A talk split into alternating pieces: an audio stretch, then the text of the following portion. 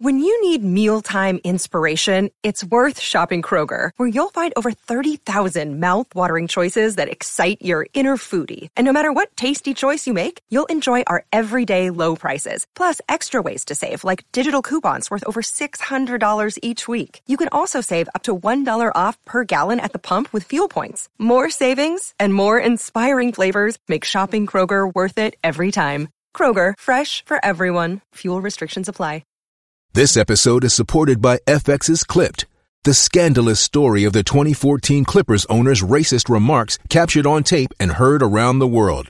The series charts the tape's impact on a dysfunctional basketball organization striving to win against their reputation as the most cursed team in the league. Starring Laurence Fishburne, Jacki Weaver, Cleopatra Coleman, and Ed O'Neill. FX's Clipped, streaming June 4th, only on Hulu.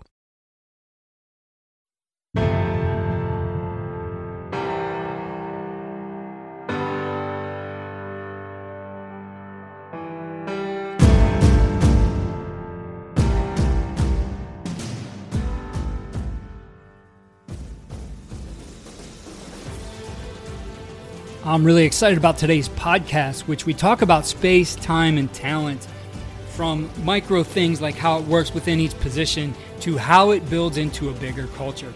On today's podcast, we have uh, one of our favorite guests. He comes in from time to time to talk us, to us about all the new things he's working on. And uh, it goes from being a head coach the past couple of seasons back to being an offensive coordinator at a new place. And he's been thinking about install a lot. We're going to talk maybe about some of the trends that he's seen and, and some of the film that he's watched. And uh, a guy who's always looking to get better. And um, we're certainly excited to get some in- insight from him today on this. And that's uh, now the offensive coordinator at Union High School in Tulsa, Oklahoma, Dub Maddox. Dub, always great to talk ball with you. Oh, thanks for having me on, Keith. Excited to be here. So, Dub, uh, since we last talked, another new challenge, a new opportunity as the offensive coordinator at Union. And give us an overview now of, I guess, some of the things you've been thinking about here, especially as we've pressed pause. Yeah, so, you know, the, the time that we've had available to uh, kind of let this this whole new scenario and the world we live in play out. Really had uh, a lot of extra time that we're not used to as coaches to uh, learn some some trends that are out there. Uh, have more time to dive into film to kind of see uh, what other teams are doing, what defenses are doing. Um, so it's been really beneficial to kind of unpack some of that. And I think the the challenge is is knowing when to turn that that spigot off uh, because I think a lot of coaches, probably like myself, are feeling that information overload I think one of the things that I've had to make sure I do is is you know, and I think having an organizational you know template helps you with this is is knowing where things fit. As you're looking at film and you're you're listening to all these great clinics and listening to these podcasts out there is when coaches are sharing all these ideas and these you know kind of uh, these new advancements of the game as a coach you got to know the relationships and know where things fit. So you think a bunch of tools on the table you know, you got to know, okay, well, this is just another type of, of, of screwdriver, and it goes there. You know, this is a this is another type of hammer for, you know, for a specific type of wood. You know, that's going to go there. I think when you when you have an organizational tree and, and a kind of a family structure that we have, uh, that we've created um, with the R4 system, it, it allows you to organize uh, these ideas better and, and know how to make sense of all these new things. And, and from that, you can now, you know, pull what you need out or uh, maybe find a better tool and, and, know where it goes. So I think that's something that I've really had to be disciplined with with all this information overload is knowing how to organize it and, and know where to place it. Yeah, the the structure is so important, right? The the context of this game. I mean, you can go out and you know learn an incredible play that they do at a certain school and you can't forget that that play is not used in isolation, that there are, are, other tools built around it, whether that's the tempo that a team uses, the personnel groupings, um, certain formations, other concepts that complement and have answers to things that might occur. You know, so you can never just study something in isolation. You even when you're bringing it back in, you have to consider how does this fit for us? Because it actually may fit a little bit different than it did fit for that team you learned it from, right? So the the context I think is so important, and I do really believe, you know, with what you've done with the R4 system, you know, for you, which is you know started with a, a, just a, a, way to read a passing progression now to the full blown. This is how we think about the game. Um, but you have that structure now that allows you to uh, adapt, allows you to evolve, allows you even you know in a situation you're in right now to see you know what have these guys done before maybe, and and what can we do to build upon that with the R4 and you know not necessarily turning everybody back into a freshman because it's all brand new. Yeah, I think the things that you got to remember as a coach is is everything that you do schematically has to work within the limits of space, time, and talent. That's the three um, constraints within the game of football. So when when you're deciding on plays to implement in your offense, you, you got to make sure you know to understand okay the space that it's designed to attack and what you, when you unpack that, you'll find out, well, you know, here's three different concepts, but they essentially they attack the same space. So do I really need all three? And the next thing you have to understand is is do you do you can you work within those time limits? You know, there's for example, you know, maybe you watch some OU football and and and uh, so Oklahoma and they run a lot of GT counter and oh let's put in the counter play. Well, you know, the counter requires your offensive lineman to you know do blocks with pulls and swabs that require specific that you have to fit in a certain amount of time. If you don't have linemen that can pull and can execute those blocks in a certain time frame, then you're not going to be able to run that. You know, mm-hmm. do you have guys on the front side that can handle and sustain those, you know, those double teams or that base block to allow your pullers to get around? So I mean, there's a lot of things that you got to make sure you understand with space and time, and then do you have the talent to execute that? Um, I think that's one of the things I didn't really understand well as a younger coach is is as I'm looking these, you know, college or NFL teams run these plays, and I try to go back and recreate that within my own offenses. You know, do I have the players that can create um, that space in, within those time constraints? Do they have the talent? So one of the things that we we've done recently in this, going into a new school at Union High School, uh, before we were we were uh, you know permitted not to come back um, for this break, is we we got our players out there and we we did a vertical value test with our receivers. And, and what we're trying to do there is I want to gauge, you know, what is the vertical space that they can place on a defense or a defender within 1.8 seconds of time, that rhythm timeline. So we got a drone out. We actually filmed our receivers um, with their stance and start to see how much vertical space um, they can actually cover in 1.8 seconds. And what you'll find is is that um, you'll find quickly what the vertical value of your players are. So we actually have a metric and we, we have our players charted. And so, for example, we have some elite players that can gain 10 to 11 yards of vertical space in 1.8 seconds. Well, if you think about a safety, you know, that might be placed over that receiver, um, that's a lot more stress it places on him. So um, that, that allows us as a coach to know, okay, these these types of routes we need to run with this guy, or if this guy has a lower vertical value, maybe he can only gain – you know, eight to seven yards of vertical space in 1.8 seconds. You know, he's not our our seam guy. You know, he's more of a possession guy, and we know where to fit guys better. And we also know what kind of concepts we're able to run. Uh, you know, I, I love air raid concepts. I love the intermediate passing game. But there's been years, uh, particularly when I was a head coach at a two-way school, we didn't have guys with a high enough vertical value to create the stretches necessary to run those plays.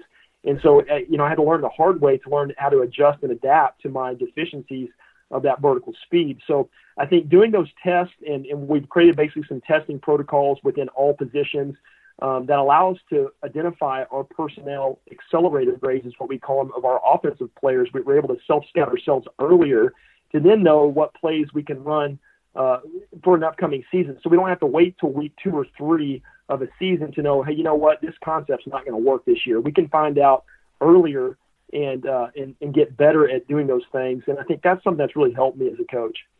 I love it, Dub. Uh, you know, always forward thinking. So, as I get it, uh, testing protocols for these guys. So, at some point in the spring or in the off season, you, you're figuring out where each guy at is within here and putting all this stuff together and and figuring out where they might fit well within a certain progression, how routes will come together. Um, I'm assuming all of this is is done on air?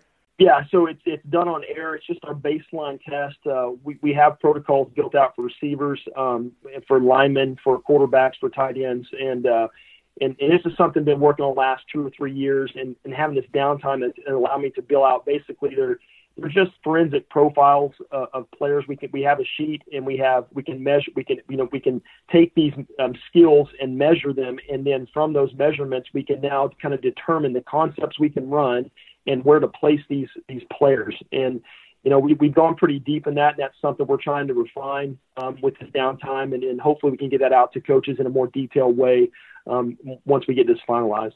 Yeah, I love it. So, um, the the question I guess I have as a follow up here, um, you know, and man, I'm trying to think what the year was. It is some time back, somewhere around 2009, 2010. I came out to Jenks, and we spent a couple days together, and you know, you showed me what you were doing with receivers and releases and all those things. So um, there's a lot of different approaches to you know a guy winning his space, winning his route. Um, some things that you know are going to slow him down in attacking that vertical space, which for your rhythm routes are are very important, right? And I see all kinds of great stuff out there. Uh, one guy who's been on the podcast a number of times has all kinds of great content on different types of receiver releases and how to win uh, routes and those things. But I would say again, those those things can't be used in in isolation. I think you have to understand how does it affect the timing of the route. So with that, as you start to place uh, defenders into the mix here, and a receiver has to do something to win his his space, win his route space, right? Um, how does that factor into?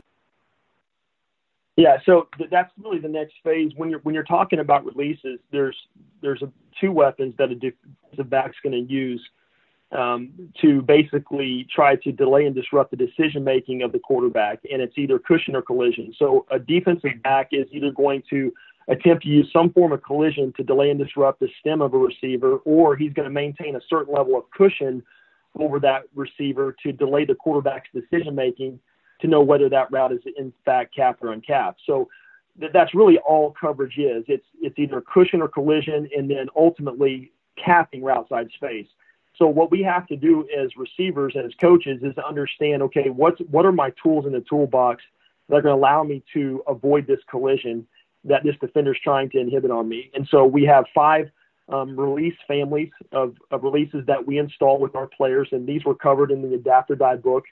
And we use those release families to basically define and inform our receivers on the best strategy to use to avoid that collision technique. And so um, we'll get defenders out there and we'll place them in different leverage positions. And each release is designed to attack a specific leverage uh, position. And, and once they understand and can connect on the release to use and the, the why it needs to be used, the acceleration of that decision making and, and the ability to overcome that collision goes up exponentially. Coach, can you give us an example? And you know, let's let's just talk about as an example the inside receiver and some um, releases and, and obviously what he's going to do with uh, different types of leverage, hand contact, all those things you teach. Yeah, so basically, we're, going to, if, if I understand the question right, we're going to, uh, you know, we'll put like for an inside receiver. If you're a slot guy, you know, you're going to live in that collision world. Um, outside receivers, you know, they're more of trying to defeat cushion. So, you know, what, what we're looking for is if you're going to play a slot, you have to be uh, really good at being able to you know, gauge the leverage position of that linebacker. Is he inside or outside or head up? And then what type of collision technique he's trying to employ. So, you know, one of the basic, you know, leverage positions, the inside uh, could be a linebacker on an apex line, or it could be, you know, slightly inside shoulder and trying to wall heavily. Maybe it's a cover two, or he's trying to, you know, collision and buzz the flat. Um, there's the, the first day one release that we'll do, and that is what we call a seam release. And that's a three step outside move and we limit it to three steps because if he goes beyond three steps on that outside release uh, and collision has occurred, he's going to get pushed outside his route space and he's essentially dead. So on that third step, he has to own the outside space by his third step. So the angle of his release is predicated on the uh, position, the leverage position, and how aggressive he is after the snap it coming out towards us. So if he's more of a head up to outside leverage and we use a seam release, we got to be really aggressive with that angle off the line of scrimmage to try to win that outside space by the third step. If we haven't won it by the third step and he's still outside, then we have to take the inside space that's given to us and get vertical immediately and try to win the route space back at the top. So that's probably the first release that we'll really work on with those inside guys is that seam release strategy. And what we're looking for is to make sure that the receivers understand the angle of attack and, and then also can they stick on the third step and immediately get vertical and then at that point, you have to bring in the hand releases with it. So the receivers have to understand that releases is really two parts. It's the lower body with the feet, and then that's that the feet are used to gain the appropriate angle to uncap space, and then also the hand release is the is the second part. And so we have different types of hand strikes that we do um, that we incorporate there as well. They have to be really good with the hands. We we have uh, some hook moves. We have a rip move that we uh, teach as a as a base. You know, a base. Uh, you know, you have one hand strikes and two hand strikes. You know, one hand strikes are usually used when defenders are off and out of your personal space, and if the defender's in your personal space, and you're going to have to use more of a two hand strike move. And so we teach a, a family of those. There's five moves that we have uh, for those as well. And, and we just try to arm them with different strategies to use to, to relocate those hands and keep them off uh, contact's inevitable for receiver. You know, you, you contact's going to happen, and so we have to make sure we we define the difference between collision and contact. Collision means that the defender was able to delay and disrupt and slow the receiver down. Contact means the receiver is able to maintain his speed through that that contact point. So that's really you know something you got to make sure you define well with your players and your quarterback because he's reading that to determine if he's going to stay on the route or come off and go to the next route in the progression. So it's an accelerator for the quarterback. So we teach our quarterbacks to use what the defense is trying to, to use against us to take us out. Use that as a mental decision accelerator to get to the next best route in the progression. And that's something that's very important that you establish those visual cues for the quarterback with that verbal language so he can now be armed with what matters most on the drop because we only have 1.8 seconds to make that decision. So, you know, seeing collision or feeling collision allows me to accelerate my decision making to get to another route, a better route faster. And if there is no collision, then I can stay on that route longer. So that's some important things to remember as you're measuring those those different releases. Well, Dub, looking at at the guys up front, the linemen, right, and you got that initial those initial metrics on those guys and how they're able to move. Um, again, now you start to put bodies in, things become different. Um, I guess how are you adjusting or measuring this as these guys, you know, get more into having defenders over them? Yeah, so so basically, if you think about run run plays, um, different types of run plays require different timing uh, for the blocks to develop, for the hole to be created at a certain point in, point in time. So right. what we found is is you know rhythm routes are routes that break open for receivers in 1.8 seconds. Well, there's rhythm blocks for linemen. And so the rhythm blocks for alignment are those first level blocks um, that occur and have to be sustained at a minimum of 1.8 seconds. That, that's what we found. So the, the kind of interesting thing is that the same timeline that you have for the intermediate passing game is required for the run game. Yeah. And so those first level blocks for the linemen, for example, if I'm just a, a, right tackle and I have to execute just a base block, you know, just a simple base block on, on it could be any scheme. It could be power, it could be inside zone if I've got a one-on-one base block on a specific side, I'm not involved in a double team. I have to sustain that block at or beyond the line of scrimmage for a minimum of 1.8 seconds because that's how long it takes the running back to get the ball and to enter in to that line of scrimmage. And so those are rhythm blocks. So a base block, an out block, a single side down block, those are rhythm types of blocks. And so what we need to make sure we understand is that when we um, get into the pads in spring, can our lineman sustain a base block uh, on a certain level of defender for a minimum of 1.8 seconds? If he cannot, he's probably not going to be a good starter for us, or we're going to have to use him strictly in double teams. So that's that's the first thing to think about when you think about putting a a uh, time constraint family structure your run, into your uh, run blocks. The, the second type of run block are read blocks. Read blocks are your second level blocks that require anywhere from 2.2 to 2.6 seconds to develop. So these are your pulls by your left guard on power. Um, they could be your double team blocks to a second level linebacker. Um, they, you know, they could be uh, in any of those kinds of second level blocks where you have pullers or you're working the second level. So inside zone uh, second level blocks have to develop, have usually mature around 2.2 seconds to 2.6. Uh, pulls by guards are around 2.2 to 2.4, and pulls by tackles are around 2.6 seconds. So what we try to do is we try to see first can linemen like if we want to run some pull schemes, or maybe want to run some gap schemes this year and, and be some guard tackle counter, um, some one back power, two back power. Do we have guards and tackles that can skip pull or kick pull, however you want to teach it, and get around into a A, B, or C or D gap in 2.2 or 2.6 seconds. If they can't, then we're not going to be able to execute that scheme in a real world environment. So I think that's something that we we tinkered around with that we found was very beneficial um, to determine if we need to be more of an inside zone team versus mm-hmm. a gap mm-hmm. team, or can we do both? Um, so that's the read family of run blocks. The rush family of run blocks are insert blocks or kick out blocks by like a fullback, a yo tight end. Like if we're working some ISO, we're working some whams, we're working just a seal across the line of scrimmage on split zone, um, we're working a trap. Um, those are first level blocks um, that are going to be at the line of scrimmage that are horizontal in in um, in position. They're horizontal type blocks like kickouts. Um, those are rush blocks. Those can occur at any point in the timeline. It just depends on um, if they're working across the line of scrimmage or they're on the same side. And so those have to be sustained anywhere from you know, 1.8 to all the way to 2.6, depending where they terminate and where they originate. So those are what we call rush t- types of blocks. So when we look at fullbacks, we look at those yo tight ends that are sealing across a split zone. You know, can they work across and can they sustain that horizontal block for a minimum of 1.8 to 2.6 seconds? And that's what we're looking for there.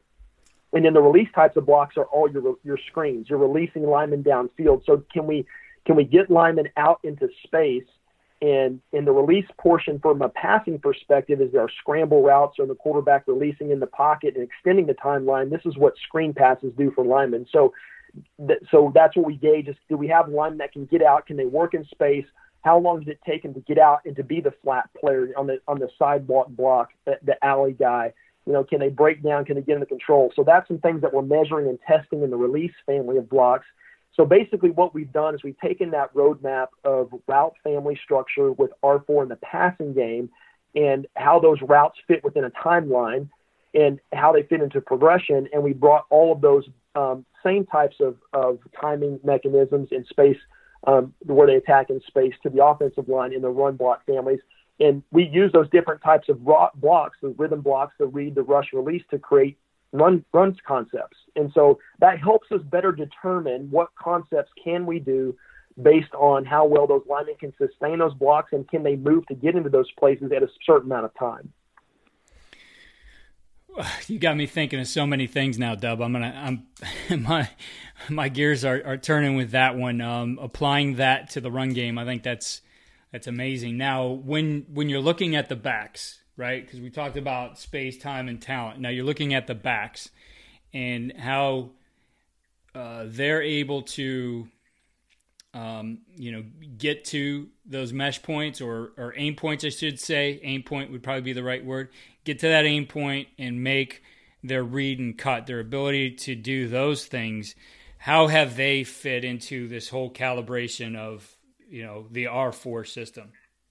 Yeah, it's it's it's you know it's the same it's the same thing that you have with um, the quarterbacks. I mean, the, in the run game, that the running backs have the ball, so they're the decision maker, like the quarterback is in the passing game. So they have to understand, you know, the concepts that we're running, the run game concepts. You know, how long they have to make their decision, if that makes sense. So, like for example, if you're just taking an inside zone concept, um, you know, learning how to tempo that run and and making sure, like you think, I think a Le'Veon Bell is just a master in understanding how to sync his footwork with the run scheme and not hit that hole too fast, but not you know wait too long. And so I think um, we're, we're still on the fringe of mapping it out for all of our concepts. But some of the things that we found is that that the baseline uh, entry point into the line of scrimmage for a run on just a standard run play is 1.8 seconds. We've matched that. That's the rhythm phase counter schemes, you know, are going to be kind of that intermediate passing concept equivalent. Um, counter schemes take a little bit longer for all those blocks to develop and to get behind that second puller. So the running back is going to have to match his footwork and his patience up with that. So he's going to be, need to be a little bit slower in in hitting that hole and timing it out just right. Um, the quick game version are like traps. That's like quick game, you know, for the passing game. So we want to hit that downhill. We want to get that in like 1.6 seconds, a little bit faster than those rhythm plays. So we're still in the middle of working out all the intricacies of that. But there is there is a carryover from the pass game and the concepts from the pass game and the decision the quarterback has to make with the running back in the run game and that's just it's been it's been really cool to see those relationships kind of come out on the screen and and on paper. And we're just we're excited to continue to advance it and get it out to guys.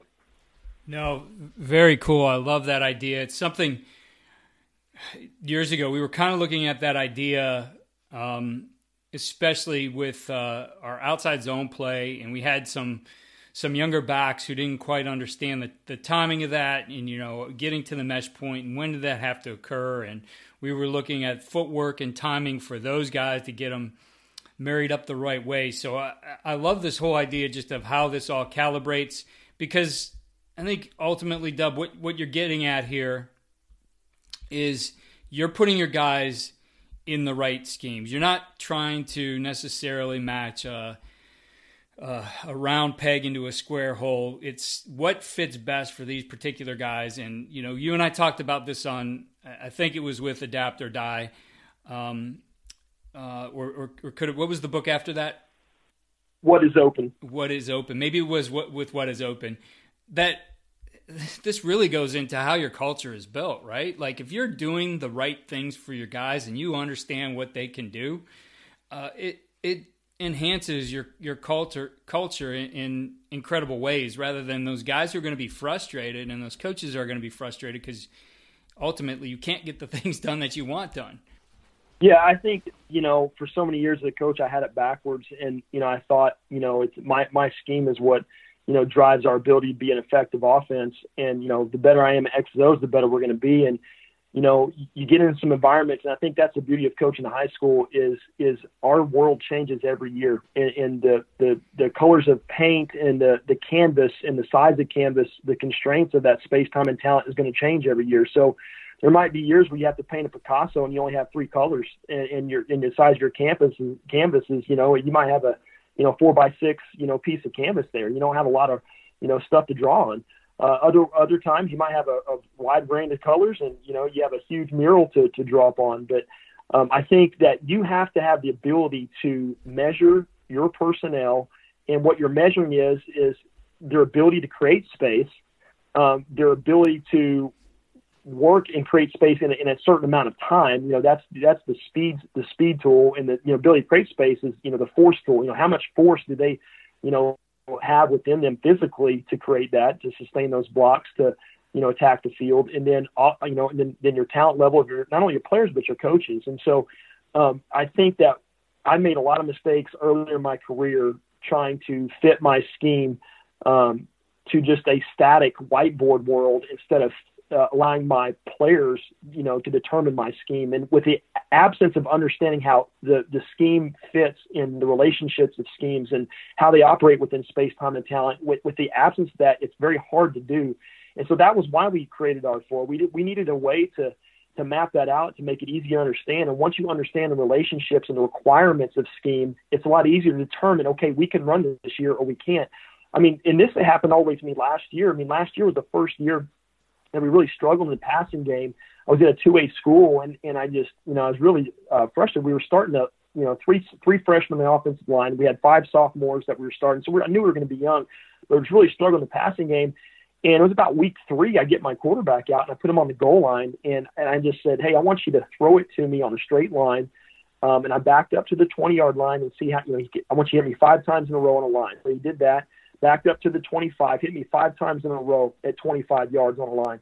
They backed up to the 20 uh, to the 30, and the ball started going in, into the turf. He could he couldn't throw it on a line at 30 yards. 29 is where he topped out. And so I, I, I'm I'm scratching my head and I'm looking on paper and I, I get out my old Pythagorean theorem.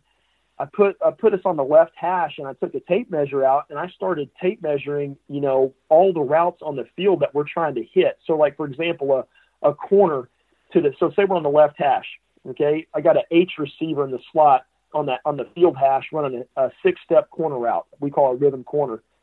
Well, that route breaks. That that splashdown on that route is at 35 yards if you take the hypotenuse of that triangle. You know, and I'm sitting there thinking, well, you know, that's a tw- that, the route breaks at 22 yards from the sideline. So, you know, you're thinking, well, that's a 22 yard route. Well, really, it's a 35 yard breaking route when you when you do the old a squared plus b squared equals c squared. And so my quarterback couldn't make the throw. He couldn't make it at all and and you know I'm thinking, why am I running you know smash concepts from the pocket with normal splits when my quarterback can't even throw it 29 yards on a straight line in front of me?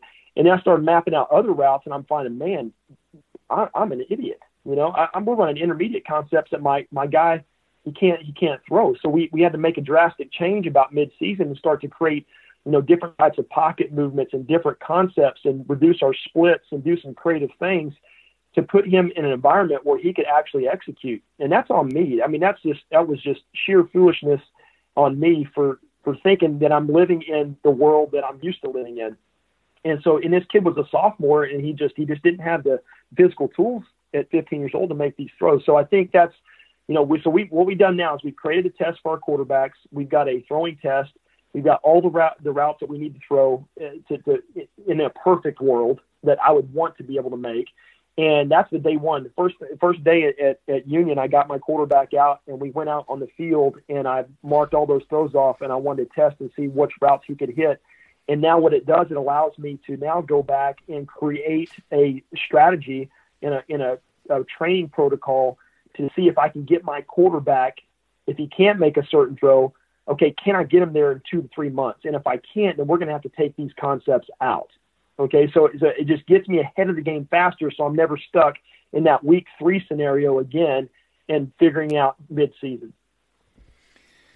Well, I love it, Coach. Um, I'll tell you what. There's there's going to be a million questions I have about this and ideas and things I want to pick your brain about. Um, you know, maybe we can uh, get get back together. Especially the the run game side of this is uh, is huge. But I, I love this idea that you share with us today, space, time, and talent. I love everything you've been doing with the R4 system. Uh, for our coaches out there, uh, let's share your, your Twitter and then um, you have some great resources. I want to make sure they know where to find those. Yeah, you can uh, hit me up on Twitter at, at Coach Dub Maddox. Uh, we have a website, r4footballsystem.com. Uh, we have three books out headset to helmet, adapt or die, and what is open uh, that are available for purchase on Amazon, or you can get them off our website. And then we have an online subscription system. If you want to become an R4 member, we have 80 plus teaching modules that cover everything that a lot of the stuff that I just covered and more with run game, pass game, game planning, play calling. So if you want the deep dive in the in the course there, you can get online. And we're doing actually a promo right now. Um, uh, we have a spring break discount. It's uh, spring break 30 and you can uh, get online, enter in that code Spring Break 30, and that'll give you a 30% discount off the membership. And we're doing that uh, for coaches that have a lot of downtime uh, during this break. If you want to take a deep dive and learn some ball. Awesome. Well, Dub, as as always, again, thank you for your time, and uh, we'll definitely get back together and talk some more ball before the season starts. All right. Thanks, Keith.